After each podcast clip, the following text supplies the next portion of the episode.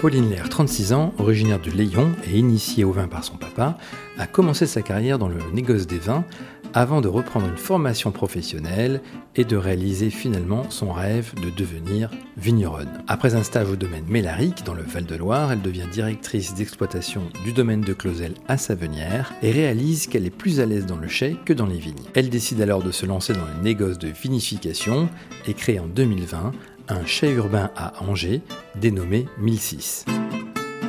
Je m'appelle Philippe Hermé, bienvenue dans Vindivin.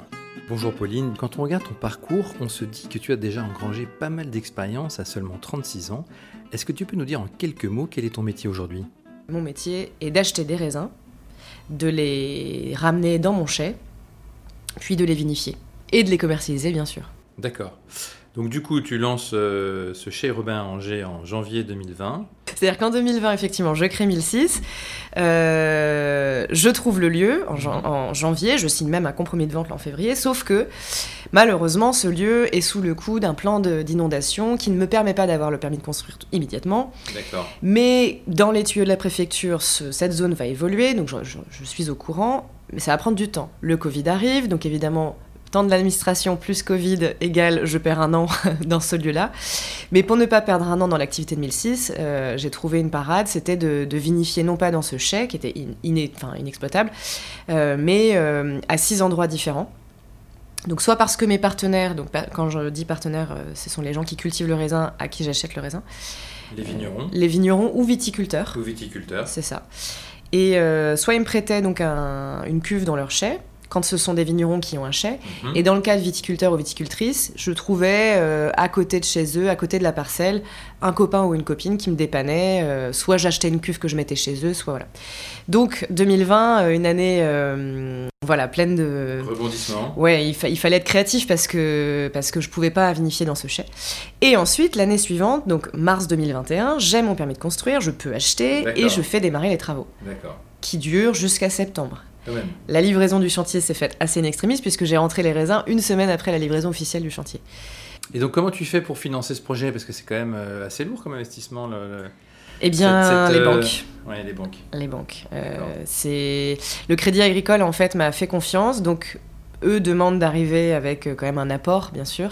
Moi, j'ai lancé le projet, j'avais 34 ans. J'avais pas de sous de côté, j'avais péniblement mis quelques deniers, mais voilà, donc ce que j'ai fait, c'est d'abord demander à ma famille de me prêter un petit peu d'argent, mais ça n'a pas suffi. Il y a eu aussi une association qui est assez géniale, qui s'appelle Initiative Anjou, qui m'a prêté une somme donc à taux zéro, que je rembourse tous les mois. D'accord. Donc ça a fait partie de mon apport aussi. J'ai fait un crowdfunding, mais bon, c'est un peu dans l'épaisseur du trait, mais c'était aussi pour susciter l'adhésion de mes amis, de ma famille. Créer un début de communauté. Oui, c'est ça, exactement.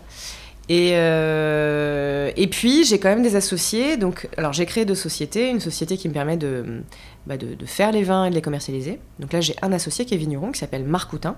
Mm-hmm. Les vignerons à la Grange-aux-Belles, enfin, fondateur et vigneron de la Grange-aux-Belles. En Anjou. Et alors j'ai créé une autre société, donc une SAS immobilière, pour acheter le bâtiment et D'accord. financer une partie des travaux.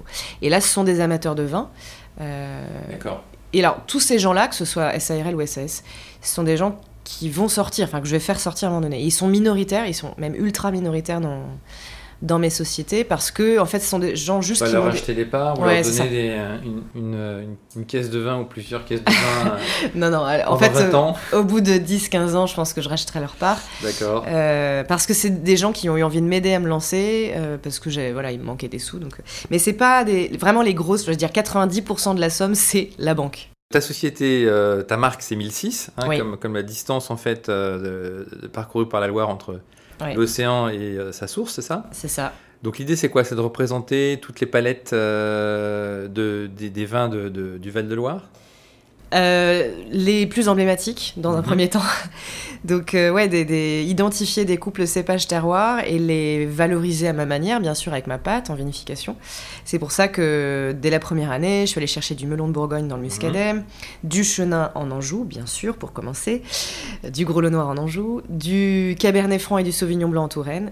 Et je suis allée aussi dans le premier vignoble après la source de la Loire, donc les Côtes du Forêt, pour aller chercher ce cépage que j'adore, qui s'appelle le Gamay Saint-Romain, qui est un Gamay à part entière, qui n'est pas le Gamay qu'on trouve dans le Beaujolais, par exemple. Et donc aujourd'hui, tu as combien de cuvées ? 7, c'est ça ? Alors, en 2020, 7. En 2021, 10. 10, d'accord. En 2022, 12, probablement. D'accord. Parce que, évidemment, tous les ans, je vais ajouter des nouveaux vins, donc des nouveaux couples cépages terroirs. Donc, pour te donner un exemple, 2022... je vais aller chercher du Pinot de Nice. Mais alors du Pinot de Nice, je peux en trouver en Anjou. Sauf que, pour moi, le Pinot de Nice est le plus emblématique en Coteaux du Loir et Coteaux du Vendômois. Donc mon partenaire, Benoît Brasilier, pour ne pas le citer, il est à côté de Vendôme.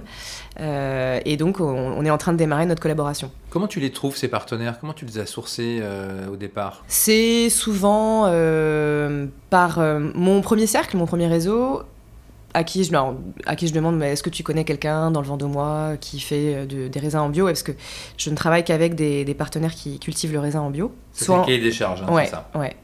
Vendange manuelle et puis agriculture bio ou en conversion. C'est ça. Et donc oui, c'est des gens que je trouve comme ça et ça fait boule de neige en fait. D'accord. Ouais. Et donc la petite particularité quand même, c'est que c'est eux qui fixent le prix du raisin, c'est pas toi. Ouais.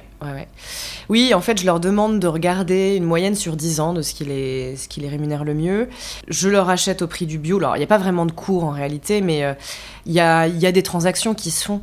Mais c'est eux qui me font le prix du raisin. Je ne cherche pas à marchander ou à négocier, parce que c'est souvent ce qui est reproché aux négoces industriels, c'est ils achètent énormément d'hectolitres ou de kilos, de tonnes de raisins, et c'est eux qui font les prix, souvent évidemment à la baisse, sauf que moi c'est un négoce artisanal, taille artisanale, donc je leur demande de me donner le prix qui les rémunère le mieux, et ensuite c'est moi qui me débrouille. Si jamais c'est un prix délirant, je passe mon chemin, mais je ne cherche pas à marchander en fait. D'accord. Et donc, pour revenir aux cuvées, en tout cas les premières, j'ai vu que tu avais créé, en fait, associé à chacun des cépages, des nuances de bleu. Oui, c'est très juste. Donc, on a marine, azur, majorelle, smalt, indigo. Oui. Pourquoi ? En fait, parce que le lien, c'est parce qu'on parle de la Loire en disant que c'est un fleuve royal, du fait qu'il y a énormément de châteaux. Bien sûr. Et une des couleurs royales étant le bleu, j'ai choisi ça pour avoir un champ lexical assez large. Et ça va même très loin, puisque dans mon chai, j'ai des cuves béton qui sont peintes en bleu. D'accord. J'ai peint aussi une grosse partie des murs en bleu. Donc c'est en plus une couleur qui n'est pas du tout utilisée dans l'alimentaire. Tu vois, moi qui ai fait du marketing avant, c'est rarement utilisé dans l'alimentaire. Et encore moins dans le vin, mais c'est un bleu qui est très beau, qui est ultramarine, qui a énormément... Moi, ça m'électrise, ça me donne énormément d'énergie, cette couleur.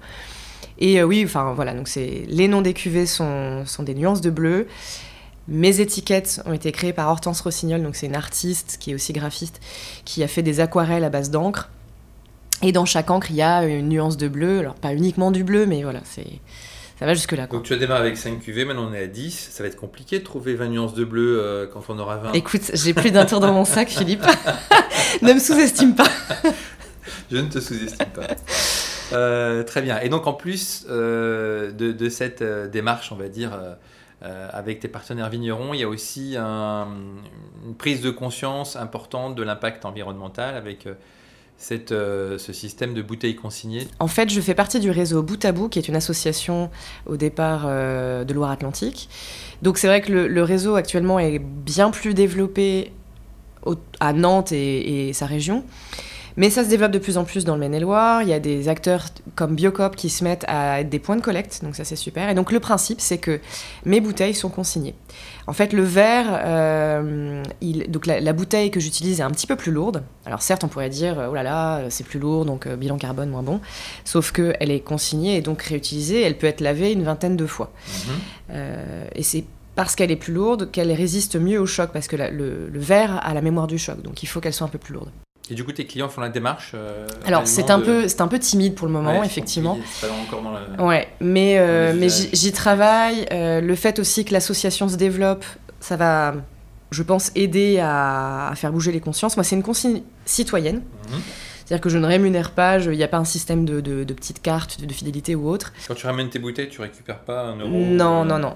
Alors, j'y ai pensé, mais c'est vrai que j'ai quand même un peu envie philosophiquement que ça devienne une habitude chez bien les gens. Sûr. Donc je récupère pas seulement mes bouteilles, mais c'est à chaque fois qu'il y a le petit logo « Ramenez-moi » de l'association. Donc ça peut être d'autres vignerons, ça peut être des bouteilles de bière également. C'est quoi le pourcentage de retour aujourd'hui ? Il est très faible. D'accord. Il est très très faible. Ouais, j'ai dû réussir à remplir un Palox de 500 bouteilles. Alors, aussi parce que c'est vrai que je vends mes vins un peu partout en France, notamment à Paris. Il faudrait idéalement que ce réseau soit national. Mais je lâche pas l'affaire parce que, étant donné que j'ai un lieu en ville, j'ai aussi envie d'éduquer les gens. Ça va prendre du temps, j'en ai bien conscience. Mais si j'arrête au bout d'un an, ça n'aurait servi à rien. Donc il faut, pour avoir vraiment du recul, je pense 5-6 ans. Quoi. Et donc tu as été élue par Vitisphère, le magazine La Vigne, parmi les 20 personnalités du monde du vin l'année dernière. Paraît-il, oui. C'est quand même une sacrée reconnaissance, non ? C'est super. Mais ce que je dis souvent, parce que j'ai vraiment les pieds sur terre, moi j'ai pas... Enfin, c'est vrai que c'est flatteur, mais ce que je disais notamment à ma mère, qui était extrêmement fière de voir ça, je lui ai dit, mais tu sais, ma vraie reconnaissance, c'est celle de mes pères. C'est quand mes collègues vignerons ou vigneronnes goûtent mes vins et me disent, bah, ça tient la route, Pauline, c'est cool, vas-y, continue, quoi. C'est ça ma vraie reconnaissance. Alors ça tient d'autant plus la route que j'ai lu que tu avais quasiment tout vendu la première année, ce qui est quand même dingue, parce qu'il y a quand même 40 000 bouteilles, c'est ça ? Alors ça c'est en 2021 que j'ai fait 40 000 bouteilles. En 2020 j'ai produit 30 000 bouteilles, mais j'ai pas mis en bouteille tout de suite, parce que j'ai notamment 2 vins d'élevage que j'ai mis en bouteille seulement là, début d'année.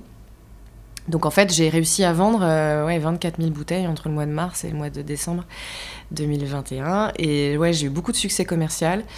Je pense... Alors comment t'as fait pour vendre ces 30 000 bouteilles ? Le bouche à oreille, les salons ? Le bouche à oreille, c'est les réseaux. Les Angevins qui se sont précipités. Alors finalement, localement, ça reste une petite part. Oui. J'ai vendu pas mal à Paris et je pense que c'est ça aussi qui m'a beaucoup aidée. Donc j'ai un agent commercial qui fait un boulot formidable, Jean-François, si tu nous écoutes. Et en fait, je pense que Paris est beaucoup observé pour les nouvelles tendances, pour les nouveautés, les jeunes. Il y a aussi le fait qu'il n'y a pas eu de salon professionnel l'année dernière. Donc les uns les autres, quand je dis les uns les autres, c'est les cavistes indépendants, les sommeliers, les restaurateurs, se sont regardés sur les réseaux. Mais mes étiquettes sont un peu originales, donc identifiables. Je suis une femme, je vends des vins de Loire, je fais des vins naturels, donc tout ça, chai urbain, enfin, il y a plein d'ingrédients assez originaux. Je suis jeune. Et donc je pense que tout ça a fait que, il y a eu une bonne émulation autour de mon travail. Alors évidemment, si mes vins n'étaient pas appréciés, ça n'aurait pas fonctionné, mais voilà, je pense que tout ça a fait que... Et puis, donc je vends mes vins à Paris, je vends mes vins dans l'Ouest, parce que c'est les deux gros marchés des vins de Loire, c'est l'Ouest de la France et Paris. Je vends mes vins aussi un peu à l'étranger. C'est la question que j'allais te poser, un peu d'export quand même. Oui, puis ma culture passée fait que je vends mes vins à l'export, donc ça représente... Quel pays ? Alors, le Danemark, mais là je suis en discussion avec un Suédois, mais c'est pas encore fait. Donc surtout l'Angleterre, c'est un de mes plus gros clients, la Suisse, le Danemark, le Canada dans 3 États, et il y a eu la Corée. D'accord. Ça représente quoi ? 20% de la production à 30%. C'est pas mal. Ouais. D'accord. Je vais maintenir ça à 30%, je ne veux pas monter plus. Enfin, je ne veux pas développer parce que je veux vraiment me concentrer sur le marché national, enfin, local puis national. Pour plein de raisons, en fait. Elles sont philosophiques, mais aussi et stratégiques. C'est-à-dire que on voit bien dans nos temps un peu troublés que finalement, on a tout intérêt à travailler avec le marché national. C'est aussi parce que c'est mon métier, en fait, de vendre mon vin. Donc j'ai du temps pour faire ça. Et oui, c'est plus long, en fait, de travailler le national, mais j'ai envie de le faire, quoi. Donc pour les gens qui nous écoutent et pour les quelques bouteilles qui restent à vendre, où est-ce qu'on peut trouver tes cuvées ? À part à Angers, au Chais, chez quelques cavistes peut-être parisiens, ou est-ce qu'on peut les acheter sur ton site ou Alors, effectivement, j'ai une boutique en ligne, mais c'est assez marginal. On peut trouver mes vins chez des cavistes indépendants, uniquement à Paris, des restaurants. Il y a plein de cavistes, mais j'ai envie de citer Le Sourire au pied de l'échelle, parce que ce sont des amis. Rue de la Roquette, dans le 12e. Voilà, c'est une super cave. Et puis des restaurants. Il y a eu notamment, c'était Le Baratin, qui est un peu un haut lieu des vins naturels à Paris. Et donc voilà. Il y a plein d'endroits. C'est beaucoup 10e, 11e, 18e. Il y a le 12e aussi, 14e. Un peu partout, quoi, finalement. Et toi, ce ne sont pas des vins nature ? Alors, ils sont considérés comme naturels. Alors, ce sont des raisins bio. Je travaille avec des levures indigènes, donc les levures qui sont naturellement présentes sur le raisin. Et pas ou peu d'intrants, essentiellement du soufre, en fait, que j'utilise. Pas en vinification si j'ai aucun problème. Et je suis pas idiote et dogmatique avec le sujet. C'est-à-dire que si j'ai un problème de vinification, j'utilise avec parcimonie, de manière chirurgicale, du soufre. Et sinon, c'est essentiellement à la mise en bouteille, voilà, pour protéger le vin. Parce que c'est quand même un traumatisme, la mise en bouteille, que mes vins voyagent, voilà. Mais c'est une protection qui est minime, hein. Je mets 2 grammes à la mise, en fait, 2 grammes par hectolitre, donc c'est carrément 10, hein. C'est 10 fois moins que la plupart des vins conventionnels, en fait. En dehors des vins de Loire, quelles sont les autres appellations de prédilection, s'il y en a? Alors, des vins que j'aime beaucoup, c'est les vins jurassiens. D'accord. Pour leur fraîcheur, leur énergie, aussi parce que le savagnin est un proche parent du chenin et que le chenin est mon cépage préféré. Voilà, les vins jurassiens. C'est vrai que les vins alsaciens aussi, je trouve que le Riesling est un cépage incroyable, passeur de terroir, tout comme l'est le chenin. Bon, voilà. Mais je suis amatrice d'énormément de... Enfin, j'ai pas de région que je n'aime pas, mais voilà. Quelle est la dernière claque que tu as prise lors d'une dégustation, en te disant « Waouh ». Alors, ok, je pense à un vin, là, c'est Imanol Garay, qui est vigneron donc, à Jurançon. Ça, je ne sais pas si je vais bien prononcer le nom de la cuvée, ça s'appelle Ichilune, donc avec un X.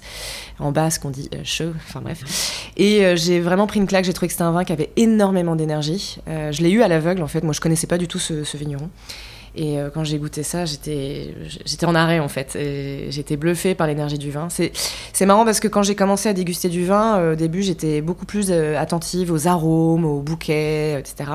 Et plus ça va, plus je suis attentive, en fait, aux équilibres du vin, aux textures, à l'énergie que voilà, sans parler de trucs ésotériques, mais de...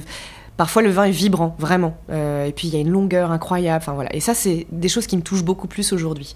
Parce que j'ai goûté tellement de vin que maintenant, en fait, voilà, je me concentre plus sur ça. Et à l'inverse, quel est le truc, le buzzword ou du moment qui t'agace le plus? Probablement tout ce qui est connecté, en fait. Je trouve que faut revenir à des choses assez essentielles. Le vin, c'est un produit issu de la viticulture, donc de l'agriculture. C'est un aliment et en fait, je trouve que ça n'a rien à faire avec tout ce qui est digital, numérique, enfin... Ça m'agace un peu, ouais. D'accord, donc tout ce qui est bouteille connectée... Ouais, non, ça c'est pas pour moi. Traçabilité... Pas du tout. Bah, traçabilité, bon, ça peut aider, ouais. pour des... Réalité pour augmentée sur la bouteille... Ouais, non, ces trucs-là... Ces gadgets. Ouais, complètement. D'accord. Est-ce que tu as quelque chose à ajouter, un point qu'on n'aurait pas abordé, dont tu souhaiterais parler? Oui, alors peut-être sur l'entrepreneuriat et les femmes, enfin sans forcément avoir de mots. Je suis pas très engagée féministe, mais c'est vrai que je suis une femme dans un monde d'hommes. Il y a quand même de plus en plus. Il y en a de plus en plus, en effet, mais plus dans des métiers de la sommellerie notamment. Mm-hmm. Mais des femmes qui font du vin et des femmes qui se pensent capables de faire du vin, il n'y en a pas beaucoup. J'en parle souvent avec ma super copine Vanessa Charruau, qui est vigneronne au château de Plaisance, parce qu'il faut plus de femmes, en fait, qui entreprennent, qui font du vin, qui en fait pensent que c'est possible. Et ce que je veux dire par là, c'est que moi j'ai levé un tas de freins psychologiques, notamment dans l'expérience que j'ai eue en Nouvelle-Zélande, parce que je me disais oui, je suis pas assez costaud, je vais pas pouvoir porter les choses, est-ce que je vais encaisser de travailler dehors, etc. Et en fait, je me suis aperçue que tout ça, c'était aussi parce que c'est un monde assez viriliste, assez macho, avec une espèce de mentalité paysanne où pour que ce soit valorisé, il faut en chier, il faut être dans le dur. Et en réalité, si on est bien équipé, si on a un petit peu de jugeote, on peut faire les choses sans forcer, quoi. Alors bien sûr qu'il faut avoir un peu de physique, parce que notamment pendant les vendanges, c'est des grosses amplitudes horaires.